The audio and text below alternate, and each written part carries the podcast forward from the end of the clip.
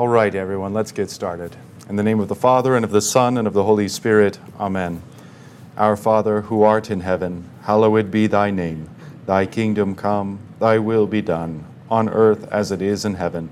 Give us this day our daily bread, and forgive us our trespasses, as we forgive those who trespass against us. And lead us not into temptation, but deliver us from evil. For thine is the kingdom, and the power, and the glory forever and ever. Amen.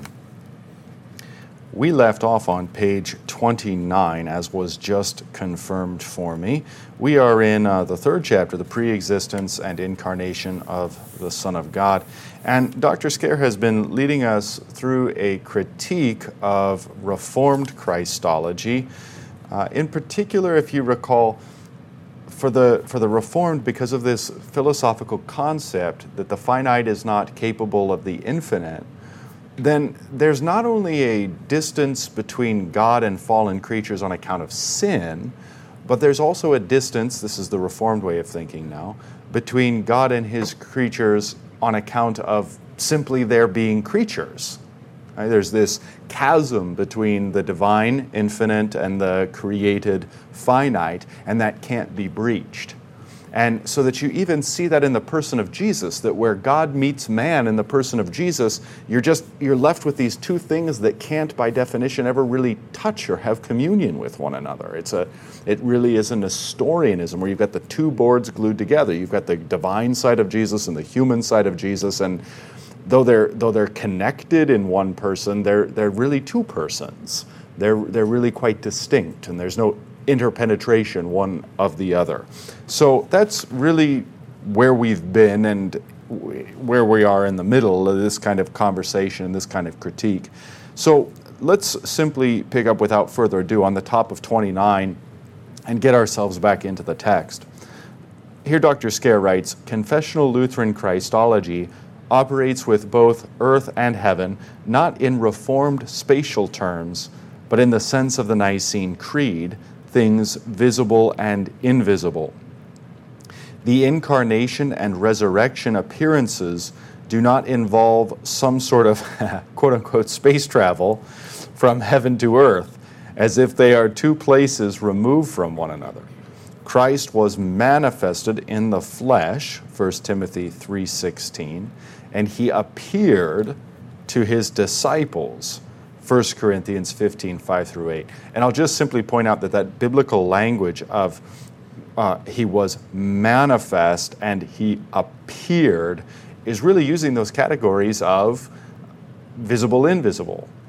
He who is invisible appears. He who is invisible is made manifest. You see, it doesn't say that Jesus, you know, got on a rocket ship and flew through uh, you know the cosmos. First, he had to get outside of the the solar system, and then he had to get outside of the galaxy, and then he had to get outside of space, and finally he entered heaven, and you know then then he's going to come back the same way. So, so, we're not conceiving of heaven and earth in, in these spatial terms, as if Jesus is ever was, is, or ever will be far distant from us. All right, and we see that from the scriptures. So, picking up where we left off with this understanding of reality, which does not see the universe divided into spaces, but into the distinctions of visible and invisible, the formula of concord predicates divine attributes to the human nature of Christ. The human nature, by virtue of the personal union with the Son of God, shares in all the majesty and glory which the Son had with the Father and the Spirit from all eternity. The human nature is said to receive all glory, honor, power, and might in time and is exalted to God's right hand of majesty and power.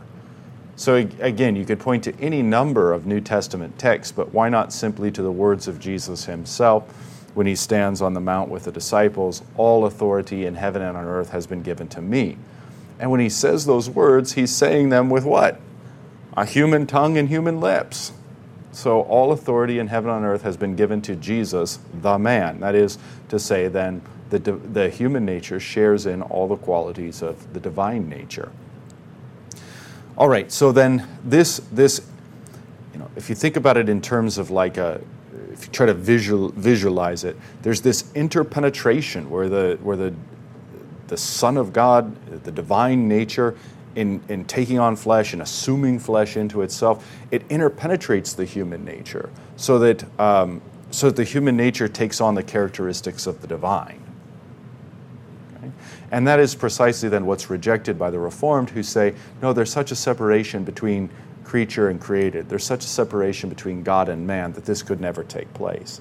And again, the consequence of this Reformed philosophy is you, you end up with things like in in John 20, where Jesus appears in the upper room where the doors are locked, Jesus has to climb in a window, ninja style.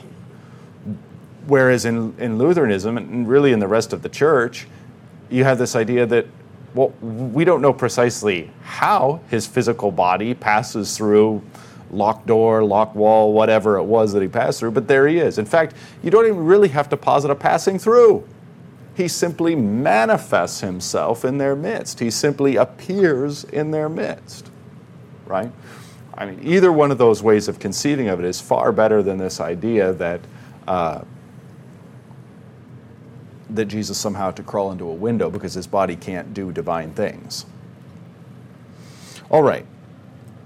Let's continue with Scaer in the midst of this rather large paragraph. The true mystery of the incarnation is not that in it God expresses a close and natural relationship with his creation, but that he assumed a form which had the same limitations imposed by sin on his creation, a fate all human beings have in common. Okay, now this is a subtle distinction, Dr. Scaer is going to draw it out, so I'm not going to make too big of a deal of it here. It'll become clear the, the true mystery of the incarnation is not so much in God becoming man. The true mystery of the incarnation is God becoming man in such a way that, um, well, as Scaer says, he uh, is subject to the limitations imposed by sin on his creation. So that Jesus comes as one born under the law. Uh, Jesus, he comes as one who um, subjects himself to sickness and death and injury and pain and you know human things that we humans only experience really on account of uh, the fall. That's the real mystery of the incarnation. Okay, again, not so much that he just becomes man, but rather that he becomes. Uh, uh under the under the curse, he becomes a man who is under the curse and subject to the curse, subject to the uh, the powers of sin, um, it understood in that respect. Okay, let's continue on with Scaer then. The fact that in Christ God was made man is the great mystery of the faith, which must be, strictly speaking, kept distinct from the teaching that he was incarnate by the Holy Spirit of the Virgin Mary. The latter truth is the way in which the great mystery of the faith was accomplished. Consequently, incarnation, in the sense of God assuming a created form, cannot be viewed as completely alien to the nature of God, who is, create, who is creator. And you know, this isn't Scaer's point precisely, but God assuming created form, you see examples of this all throughout the Old Testament. In the burning bush, in the pillar of fire by night, the pillar of cloud by day, various theophanies and manifestations. So this idea that God unites himself with creation isn't, isn't really an alien one. Um, I mean, there's, there's some mystery involved to be sure, uh, but it's not exactly what's going on in the, in the incarnation itself. Scaer continues In the presence of such a mystery, that God assumed the form of a servant whose weakness made him resemble all other human beings, even to the point of his death, St. Paul calls on heaven and earth to bow the knee in wonder and amazement. And this is um, Philippians 2 5 through 11, which we may as well open up because there's going to be rather continual reference here throughout the close of this chapter. And if I'm not mistaken, into the next. Yep, I'm correct. Toward the end of the next chapter also. So it's not going to do us any harm to flip open to Philippians 2. Um, and then we'll have that fresh in our minds. So, just to get the larger context, Philippians chapter 2, verse 1. So, if there is any encouragement in Christ, any comfort from love, any participation in the, in the Spirit, any affection and sympathy, complete my joy by being of the same mind, having the same love, being in full accord and of one mind. Do nothing from rivalry or conceit, but in humility count others more significant than yourselves. Let each of you look not only to his own interests, but also to the interests of others. Here's the key Have this mind among yourselves, which is yours in Christ Jesus, who, though he was in the form of God, did not count equality with God a thing to be grasped, but made himself nothing, taking the form of a servant. Now keep that in mind. Um, you have form of God versus form of servant. Do you see that contrast in Paul? So that's what Scaer's referring to here. Taking the form of a servant, being born in the likeness of men, and being found in human form, he humbled himself. So there's the language of humbling or the language of humiliation, uh, theologically understood. Remember, humiliation doesn't mean embarrassment, it means the humblement, except that's not a word. So uh, he humbled himself. You could even say theologically, he humiliated himself by becoming obedient to the point of death, even death on a cross. Now, if you're going to parse this out really carefully, the, the humbling um, is, and the making himself nothing is precisely coming in a servant, and a servant um, not only being in the likeness of men, but uh, the likeness of a man, but um, then in becoming obedient to the point of death. Okay, so coming as a man such that he is under the powers of the curse, such that he is going to be the sin bearer for us. That's that's really the the greatest uh, mystery and the, the greatest act uh, or aspect, I should say, of the uh, incarnation. So, once more from Scaer at the end of that paragraph, in the presence of such a mystery that God assumed the form of a servant whose weakness made him resemble other human beings, even to the point of his death, St. Paul calls on heaven and earth to bow the knee and in wonder and amazement. And so we, we see then the end of this rhetoric, verse 9 of chapter 2, Philippians. Therefore, God has highly exalted him and bestowed on him the name that is above every name, so that at the name of Jesus every knee should bow in heaven and on earth and under the earth, and every tongue confess that Jesus Christ is Lord to the glory of the Father. All right, and again, that's the mind that we're to have in us.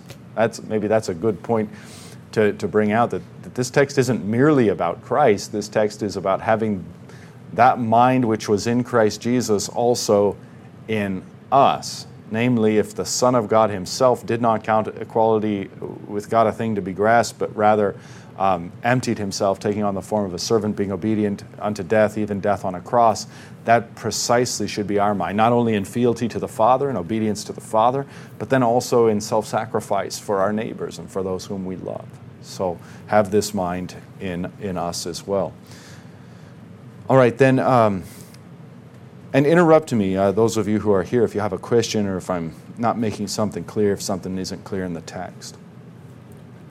Yes, Bob. Yeah, I uh, wanted to just ask to clarify. Uh,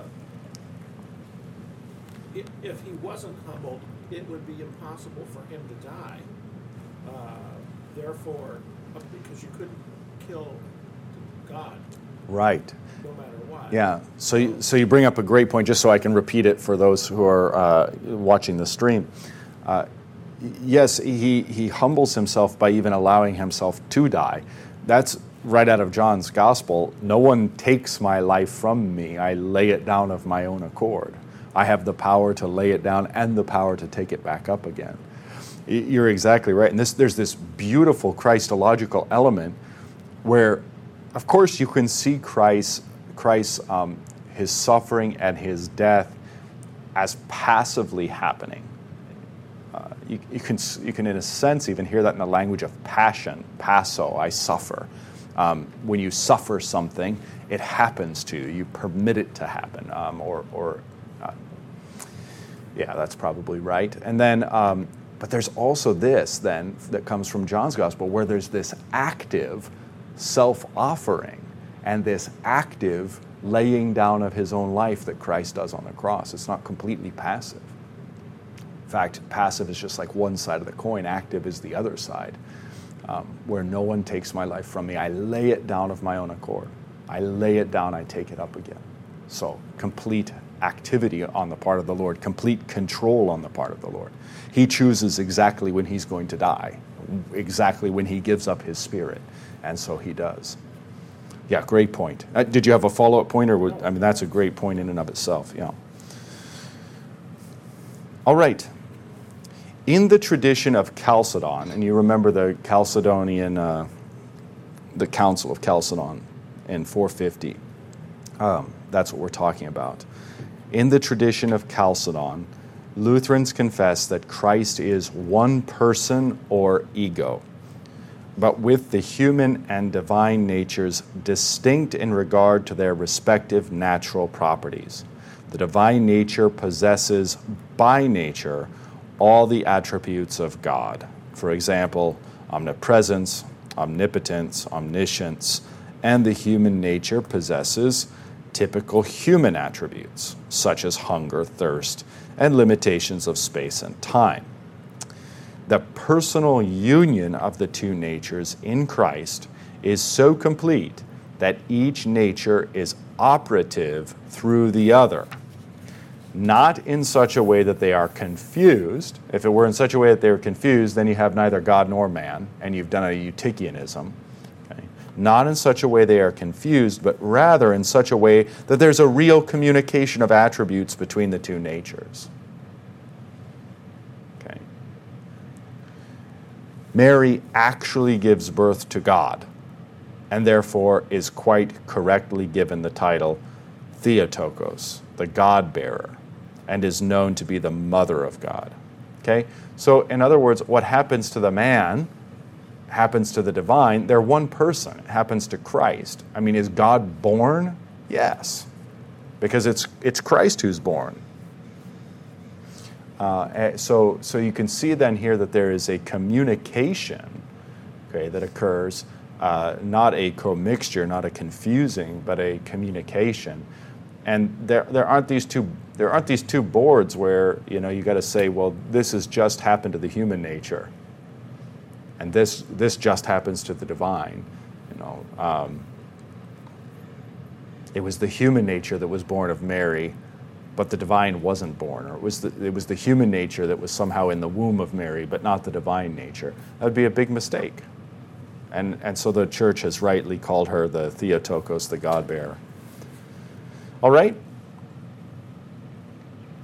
The union between the two natures in Christ is so complete that the Lutheran confessions teach it was not a plain, ordinary, mere man who for us suffered, died, was buried, descended into hell, rose from the dead, ascended into heaven, and was exalted to the majesty and omnipotent power of God. But a man whose human nature had such a profound and ineffable union and communion with the Son of God that it has become one person with him. All right, that from Article 8 of the Formula of Concord Epitome. What is distinctively Lutheran is the understanding that because of this personal union, the man Jesus, whom the formula calls the Son of Man, always possesses the divine majesty with all of God's attributes, a point which the Reformed have continued to oppose. Berkhof, he's a Reformed theologian, obviously, systematician. Berkhof claims that the Lutheran assertion that the divine attributes are communicated to the human nature is tantamount to its denial. Now, how, why would he make that claim? Because if the finite is not capable of the infinite, if you say the infinite can pass on its properties to the finite, then it ceases to be finite. So then it ceases to be man in his, in his reasoning. That's what he's saying here. Okay. Luther had to face a similar charge, namely that his Christology was similar to the Eutychian confusion of the divine and human in Christ. The Reformers' theology of the cross was a strong affirmation of Christ's humanity. When Lutheran theolo- uh, theology speaks of the humiliation of Christ, this is not meant to imply that at some point the divine nature of Christ relinquishes its attributes, or that Jesus never did possess any attributes. Rather, by humiliation, it is understood that during the years before his descent and resurrection, the divine attributes were not exercised in their full majesty and glory. Uh, so, so, for example, you see Jesus not using his divine attributes uh, in every instance. And, and that's just simply the, the humiliation is the setting aside of these things. Um, you can even, to a degree, conceive of things like this that, that Jesus um, so, so the incarnate one, let's put, let's just to be clear, the incarnate one on the Mount of Transfiguration, remember how his face itself shines like the sun? Now, again, if you're going to be Berkhof, if you're going to be a Reformed theologian, like, you technically have to deny that to be consistent. Because can a, can a human face shine? No, that's a divine property. If it's, if it's a divine property shining through the human nature, then according to Berkhof and according to this logic, it's no longer the human nature. I mean, thus making Christ a Eutychian in the Transfiguration by their logic. All right, so obviously we can negate that. On, in the Transfiguration, when his face is shining like the sun, and you see this too in Revelation, don't you? When John is on the island of Patmos and behind him there's this one speaking, and when John turns around, his, his eyes are like a flame of fire, and his whole visage, his whole appearance, face, uh, everything really is shining in the, in the full power of the sun.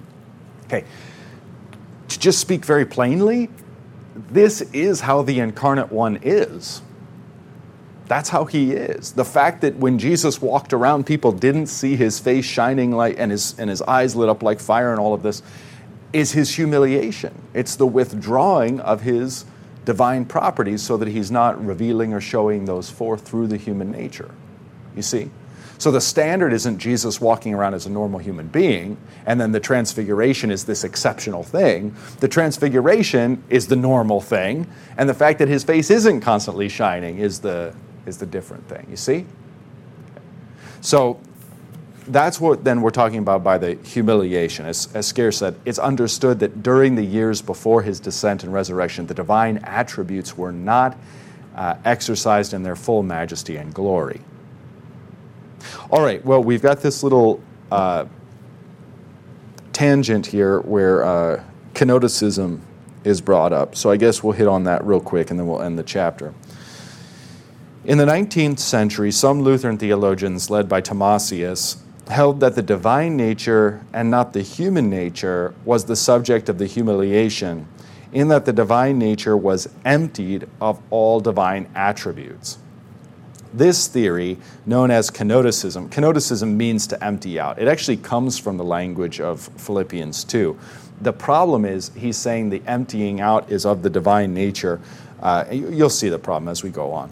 Um, this theory, known as kenoticism, was a somewhat bizarre attempt to combine traditional Christology, revived in a renewed interest in the Lutheran confessions, with then contemporary understandings of the historical Jesus. As developed by Thomasius, it is made use of uh, it made use of the view popularized by Schleiermacher that Jesus was an autonomous historical person who was developing a religious sense about himself as divine. You remember this theory that Jesus is just walking around, like slowly figuring out that he's the Messiah. Right? Nonsense. The distinction of those works within the Trinity, opera ad intra, okay, that's, um, that's the internal inner working of the Trinity between the persons. and works external to the Trinity, opera ad extra, those works that the Trinity itself performs and thus performs in a unified sense, was used to support the kenotic view that Jesus was deprived of divine attributes during his earthly life. Okay, what would that actually look like concretely? I know this is kind of like high flying academic stuff. What would that actually look like concretely? Any miracle that Jesus did, Jesus didn't actually do.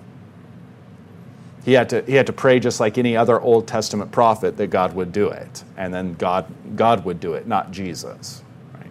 Okay, so carrying on then, this kenotic view that Jesus was deprived of divine attributes during his earthly life while still enjoying full Trinitarian participation. Confessional Lutheran Christology asserts that Jesus performs both divine and human actions at the same time. Okay. Again, it's not as if the divine nature is doing one thing and the human nature is doing a contrary thing. It's, it's one Christ. You can't have that. You can't have these two independent persons doing different things or contrary things, or else you've destroyed the unity. You've destroyed the, you dis, you've destroyed the hypostatic or personal union. You now have two Christs, not one.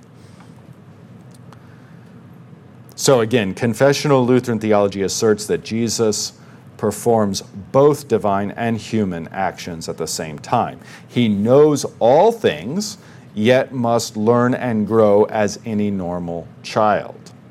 The, wor- the world depends upon him for its very existence, yet as a babe in arms, Christ depended on the Virgin Mary for sustenance. According to his divine nature, Christ fills all things, yet during the days of his earthly sojourn, he was confined to one place. So we have a we can distinguish like between the divine and human natures, and yet it's one Christ. So, can you say that Christ knows all things? Yes. Can you say that Christ had to grow in wisdom and stature? Yes. It's one Christ. You have these two different natures, and you can, you can see how the natures are distinct and to some degree contra- contrary to one another. And yet, they have a unity in the person such that the person can be said, uh, or the, rather the other way, the things of Scripture can simply be attributed to the person. He was tired, he hungered, he was thirsty, he knew all things. Um, he needed nothing, he needed no food, he needed no drink, you know, that kind of thing. All right, well, Scaer continues. It may be argued that in the history of Christian theology, none understood the implications of the incarnation better than did Martin Luther um, just dropping down to the footnote. We do not meet God outside of the man Jesus Christ, in whom the whole fullness of God dwells bodily, a reference to Colossians 2 9. For that would be to move toward the naked God of speculation, while God wishes to come near to us for our salvation in the form of the flesh of the man Jesus, as he appeared in history and as flesh present in the physical elements of the gospel announced and in the sacraments. In Zwingli's admission that there is a presence of Christ in his divinity but separated from his humanity, Luther discerns a grave danger to one of the fundamental principles of the faith, namely the revelation of God present in a hidden fashion in the flesh. Okay, the, the take home point of this is um, that it is precisely in Jesus uh, where God is revealed. Okay, so we do not meet God outside of the man, Jesus Christ. Okay, so, so then, I mean, that puts just a different directionality to it in the way of your thinking. But to encounter the man, Jesus is to encounter the divine one. And you can't encounter the divine nature apart from the human nature. You see, so there, that just takes it from a different angle, but you can see the same thing that, that the divine and the human are so one that to see one, namely the human, is to see the other, the divine. They're one person.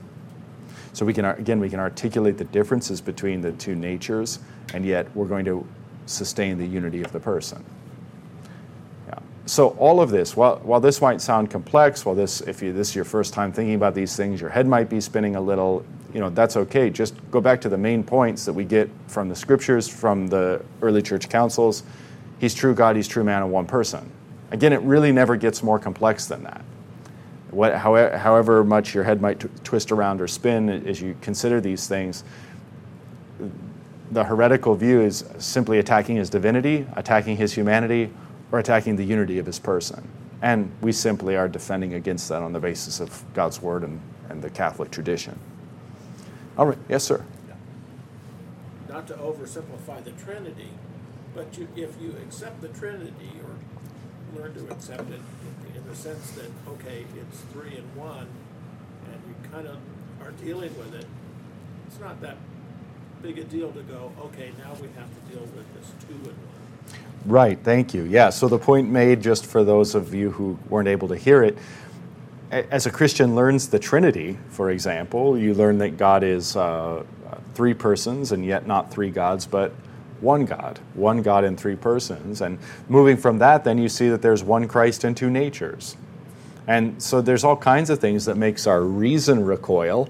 But again, Christianity isn't, isn't a reason first, faith second religion. It's not, well, if it makes sense to you, then you should believe in it. It's precisely the opposite, as Augustine says, crede ut intelligas, believe in order to understand. It's faith first, reason second.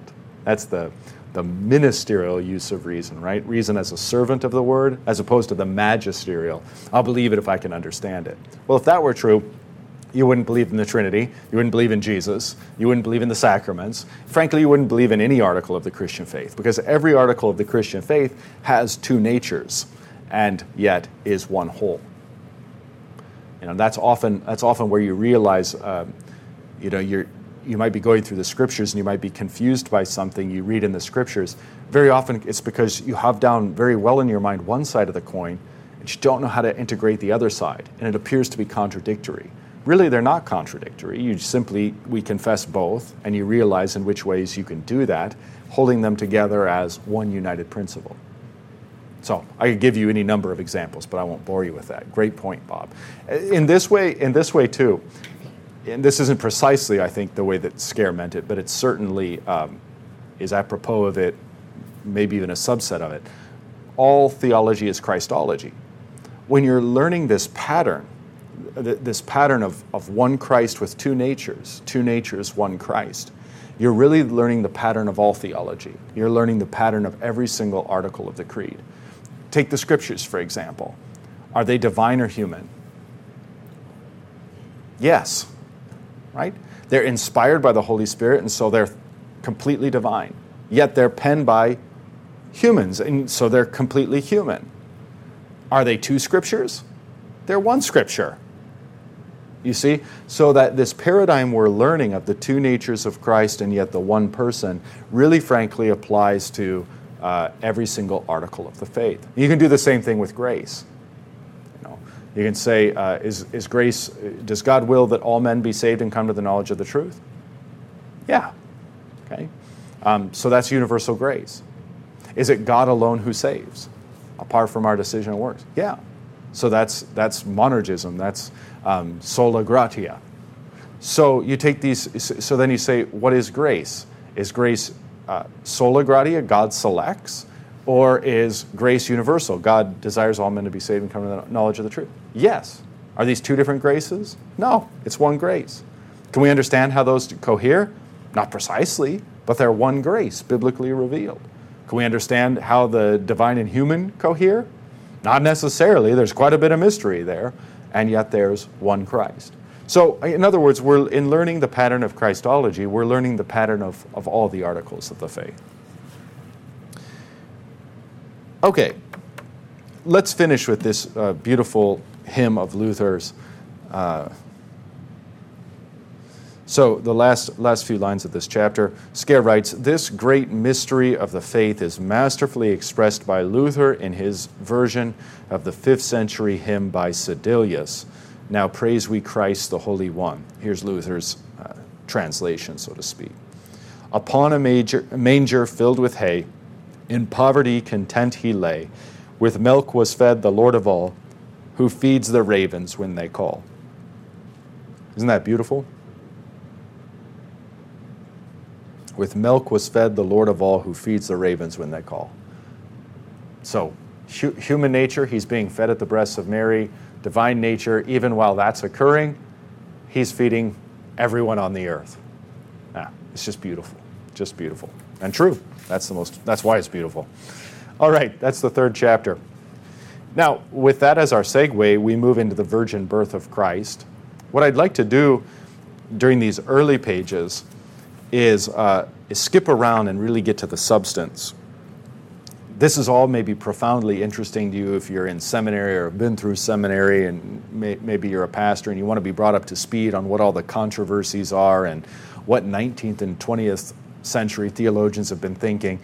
Um, but in terms of just getting getting mileage out of the material for a Bible class, I'm not sure how interesting that is. I'd, let's just spend time on the on the wholesome and good content. So, I'll try to skip skip us through and and just get the get the wholesome content in these first few pages.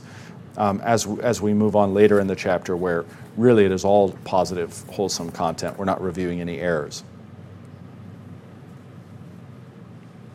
All right, so, in the first place, no surprise, folks have denied the virgin birth of Christ. And uh, they've basically said, they've basically asserted that um, this idea that Christ is, is born of a virgin is something that has been later written into the texts of, uh, of Matthew and um, Luke by the church. Okay? And the premise of this is well, there are other pagan religions where the hero or the god, the god whatever, um, has a virgin birth. So Christians later on down the line said, hey, that's, that's pretty neat. We want Jesus to have that too. And so they wrote it into to the Gospels. I mean, this is all nonsense, of course, but this is what we're up against. At the very uh, bottom of the first paragraph on page 32, Scaer points this out. He says, Another difficulty is the fact that Matthew, uh, particularly chapter 1, verses 22 through 23, understands the virgin birth as a teaching derived from the messianic prophecy of Isaiah 7:14 rather than from pagan mythology. Okay, so what's Scaer's point? It's a problem for these people who are denying uh, the virgin birth and that the virgin birth is an authentic Christian teaching from the beginning, precisely because Matthew has a text to base it on, and that text goes back 800 years before Christ. Isaiah 7 and 14, where you recall the prophecy um, from a virgin will come a son. Okay? So uh, Scaer already just punches a hole in that theory that this was gleaned from paganism. It's rather taken from the Old Testament scriptures itself. Interesting side note in the middle of the next paragraph, Scaer says at the beginning of the 20th century, the virgin birth was the first doctrine to divide American Protestants into fundamentalists on the one hand and liberals on the other. Um, so if you're a fundamentalist, so called, you held to the virgin birth. If you weren't, you were a liberal. Uh, passing over to page 33. And here we get a little bit of a, a discussion that's, that's worth slowing down. Um, so Scaer has made the point already that the virgin birth comes from, uh, there, you can re- make a really tight case that it's in Isaiah and then it's taken into the Christian church, not by virtue of paganism, but Matthew takes it on the basis of Isaiah. Okay, so it's got this, this history to it, this grounding to it. Now we'll talk about the creed and how it comes to us in the creed a little bit. That'll allow us to see some other things. So, just picking up on 33 with the first full paragraph. 16th century confessional Lutheran theology understood the virgin birth to be essential to its Christology, which was taken over from the ancient creeds. For Luther, in the Small Catechism, the one who is begotten of the Father from all eternity is the one who is born of the Virgin Mary.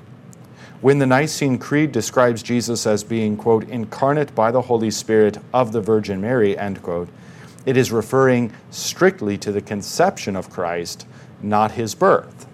Okay, so that's something to have in mind. When did the incarnation happen? I mean, this is the same mistake we make all the time as modern American Westerners, you know. As soon as, as soon as the baby's born, we say, Congratulations, you're a dad. Were you not a dad nine months ago when the baby was conceived? Of course you were, right? So we do this error all the time. Uh, but we don't want to make the same error with Christ. When does the incarnation take place? Not when he's born, but already when he's conceived in the womb. Okay. Scaer continues. The Apostles' Creed, the later version of which is uh, less ancient than the Nicene Creed.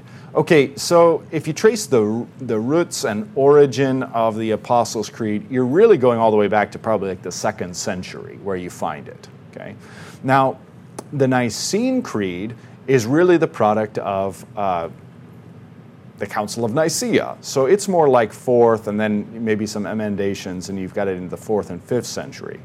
But the Apostles' Creed, as we have it in finality, doesn't become finalized until the eighth or ninth century. So which creed is which creed is older? Well, it depends on what exactly you mean. In its more or less finalized form, the Nicene Creed is technically older, though the roots of the uh, Apostles go earlier. Anyway, this is what Scaer's after. So, the Apostles' Creed, the later version of which is less ancient than the Nicene Creed, distinguishes between the conception and birth of Christ. Jesus is said to be conceived by the Holy Spirit, born of the Virgin Mary. The earliest forms of both creeds were less exact, as Jesus was confessed as being, quote, conceived, now in the Latin, born, so you can see the imprecision here, conceived, or in the Latin, born of the Holy Spirit and Mary the Virgin, end quote. The distinction in this formula between conception and birth was less than fully clear, and Mary appears as an equal participant with the Holy Spirit. While the versions of both creeds, as they were later used throughout Christendom, clarified these issues, the confession that Jesus derived his humanity from the Virgin Mary has remained constant no creed ever referred to his mother as merely Mary, but always as the Virgin Mary. The creeds followed the example of Matthew, who identified the virgin birth as the fulfillment of the prophecy of Isaiah 7:14, which promises that the one born of a virgin will be identified as God with us, Emmanuel. So that's Isaiah into Matthew, and then the creeds follow this. While there is no controversy over whether Matthew and Luke teach the virgin birth, the historical accuracy of such a position is questioned, and its place in the church's early proclamation is contested.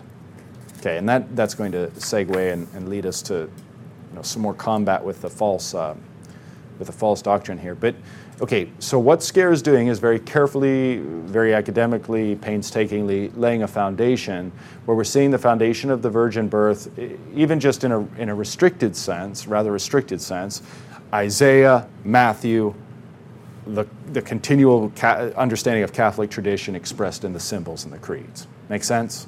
That's really what we've done so far. Now, what he's going to do is, is flesh this out for us and give us all the other biblical data that helps us confess that Jesus Christ is, in fact, born of the Virgin Mary. All right? Now, the next point that he positively gives to us, uh, at least scriptural data for this, is toward the bottom of 34, the last full paragraph of the page. There he writes Galatians. Of course, Paul writes Galatians. Galatians is considered among the earliest four writings of the New Testament. Okay, so Galatians is thought to be, by most, earlier even than the Gospels, closer to the source, you see. So it, it behooves us once in a while to, to really remember um, the history here and remember Jesus being crucified and raised. Um, most scholars either say 30 as one date or 33 as the other. You see there's a cycle of three there, and just how you line things up is where that difference comes. For our purposes, it doesn't make much difference. You have, um, you have some of the Pauline epistles, perhaps as early as the early 50s. Okay? I'm just trying to do consensus biblical scholarship. They could be wrong, of course. Some people think that Matthew might have even been as early as in the 40s, maybe even as early as 40, maybe even James is that early. Some people hold that Mark is the earliest. but that continues to seem to be debunked, that that's not the case. Matthew is likely the earliest. Um, but really, what you have here then is you have at minimum, let's say roughly a 10 year period between the events of, of Jesus' death and resurrection and when any of the first New, New Testament documents are written. You see, 10 years. So for 10 so so then they reflect these documents do something for us. They reflect what was going on in those 10 years. They're not written in a vacuum. They don't just fall from the sky. And if it's, you know, if it happened to be 20 years even, then they reflect what those 20 what those 20 years are. So it's important to just have that framework in mind as we consider Scaer's argument in pointing to these things. It's very much a historical argument as much as it's a theological argument. So, Galatians is considered among the earliest four writings of the New Testament, about whose Pauline authorship there is no doubt. Paul, unlike the gospel writers, presents little by way of a life of Jesus, but he does make reference to Christ's birth when he writes in Galatians 4 4 that, quote, God sent forth his son, born of a woman, end quote. For the Jew, the inheritance came through the father and not the mother. And so Paul's expression is more striking than the 20th century reader is apt to detect. In other words, if you were just a, a Jew talking about a, a, a Jew born of um, a, Jewish male named Jesus who was born of a man, you would never say that he was born of a woman. So, what's Scaer demonstrating here? That in one of the earliest documents, certainly written by St. Paul, St. Paul introduces Christ in a way that would only make sense if the, the doctrine of the virgin birth was already present. You see, so much for it being a later development. Scaer continues. In the same section, Paul says that Christians, as Abraham's offspring and not Sarah's, See how he points to the male in the case of, of us or, yeah, Abraham's children. Um, but when it comes to whose child Jesus is, he doesn't point to Joseph or any other male. He, he points to Mary because Mary is his only earthly parent, so to speak, when, at least when it comes to generation. All right. So, in the same section, Paul says that Christians, um, as Abraham's offspring and not Sarah's, are heirs of the promise. The father sets the time for receiving the estate. Um, all references to the Galatians text. If Paul had known that Jesus had a human father, it certainly would have been appropriate for Paul to mention him at this point, but he does not. Jesus is said to be born of the woman, a reference which encompasses both the virgin birth and the promise of Genesis 3:15. How does it encompass the virgin birth? Well, there's obviously no man there. so there's the virgin birth. All right, so it encompasses both the virgin birth and also the promises the promise in Genesis 3:15, the proto-evangelium, the very first gospel presented in the scriptures. And that's remember God speaks to the serpent, um, the seed of the woman will crush your head, you will bruise his heel. Okay, so he speaks this to the serpent. Now, of course, fascinating is women don't have seed, right? So even that line right there bespeaks the virgin birth. It's going to come from a woman, not from a man. This in and of itself is going to be miraculous. The virgin birth is already there in Genesis 3:15. So again, since we're b- building a biblical case, not only in the Old Testament may we point to Isaiah 7, we may also point to Genesis 3 and then not only may we point to Matthew, who directly quotes Isaiah 7, and Luke, who just states it outright, but we may also point to St. Paul, who arguably is earlier than both of them.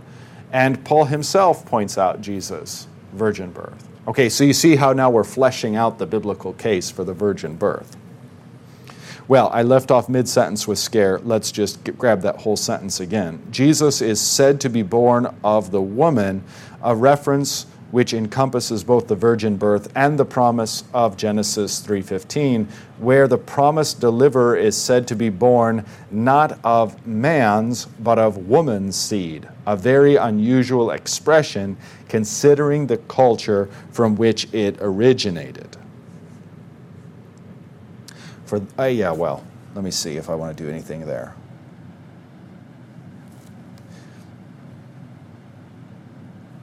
Yeah, I think Scaer just makes this point after you know contesting some of the more uh, some of the other errors down at the very bottom of 35. If we just look at the last four five lines, we'll get the sense of it. Rather than being a doctrine which originated in the late apostolic era, it is an issue which surfaced during the ministry of Christ. Evidence for the virgin birth should be sought in the preaching of Jesus himself. All right. So we've got the Old Testament, we've got the New Testament attestation. Now let's go to the person of Jesus. Let's see if Jesus anywhere ever deals with his own virgin birth. That's the move. And I, I, see that we're running short on time, so let's just start on the on the top of 36. We'll see how far we get. The great section on the parables, Matthew 13 and Mark 4, begins with the mother and brothers of Jesus desiring an audience with him. Rather than acceding to their request, Jesus claims his disciples, those who do his Father's will, as his new family. My brother and sister and mother, quote, right? That's what he says.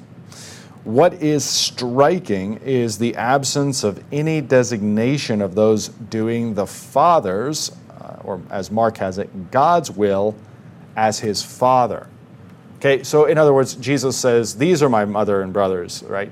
So he doesn't say my mother, uh, excuse me, my mother, brother, sister, etc. But he doesn't say father. Again, here's a hint that he, he's acknowledging and confessing himself that he doesn't have an earthly father. So, Scaer continues Jesus is replacing his original or earthly family with his followers, the church, as his new family. No one can take the place of his earthly father simply because he has none. Similar in this argument, yeah. similar in this argument to Matthew and Mark is John 6. In response to Jesus' claim that it is the will of God, his Father, that one who believes in the Son has eternal life, the Jews assert that he is the son of Joseph. To this response, Jesus does not directly reply, but continues to speak of his Father as the one who draws those who come to him. These sections in Matthew, Mark, and John presuppose that Jesus knew that he had no earthly father and show that the question of his origins arose already during his ministry. So, already during his ministry, they were saying, uh, Is this not the son of Joseph? And then, of course, the, the story that, that is somewhat known is, of course, that, that Joseph denies this. And so then there's the accusation that he is born illegitimately. And so both of these are used to discredit him both that he's born illegitimately or that he's merely Joseph's son. To both of these, Jesus responds just completely unperturbed that his father is God, not Joseph. Um, you can even see this, for example, when Jesus is 12 and he's in the temple and, you know, your mother and father were looking everywhere for you.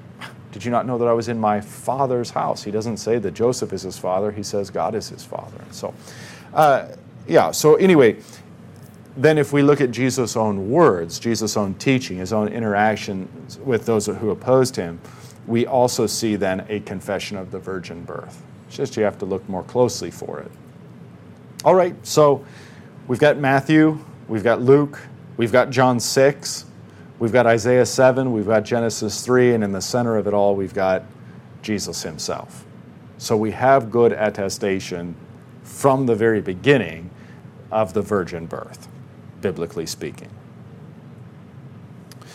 All right. Well, we're going to uh, we're going to launch off then into John six uh, for a little while, but let's save that for next week, since this is as good a place as any to stop.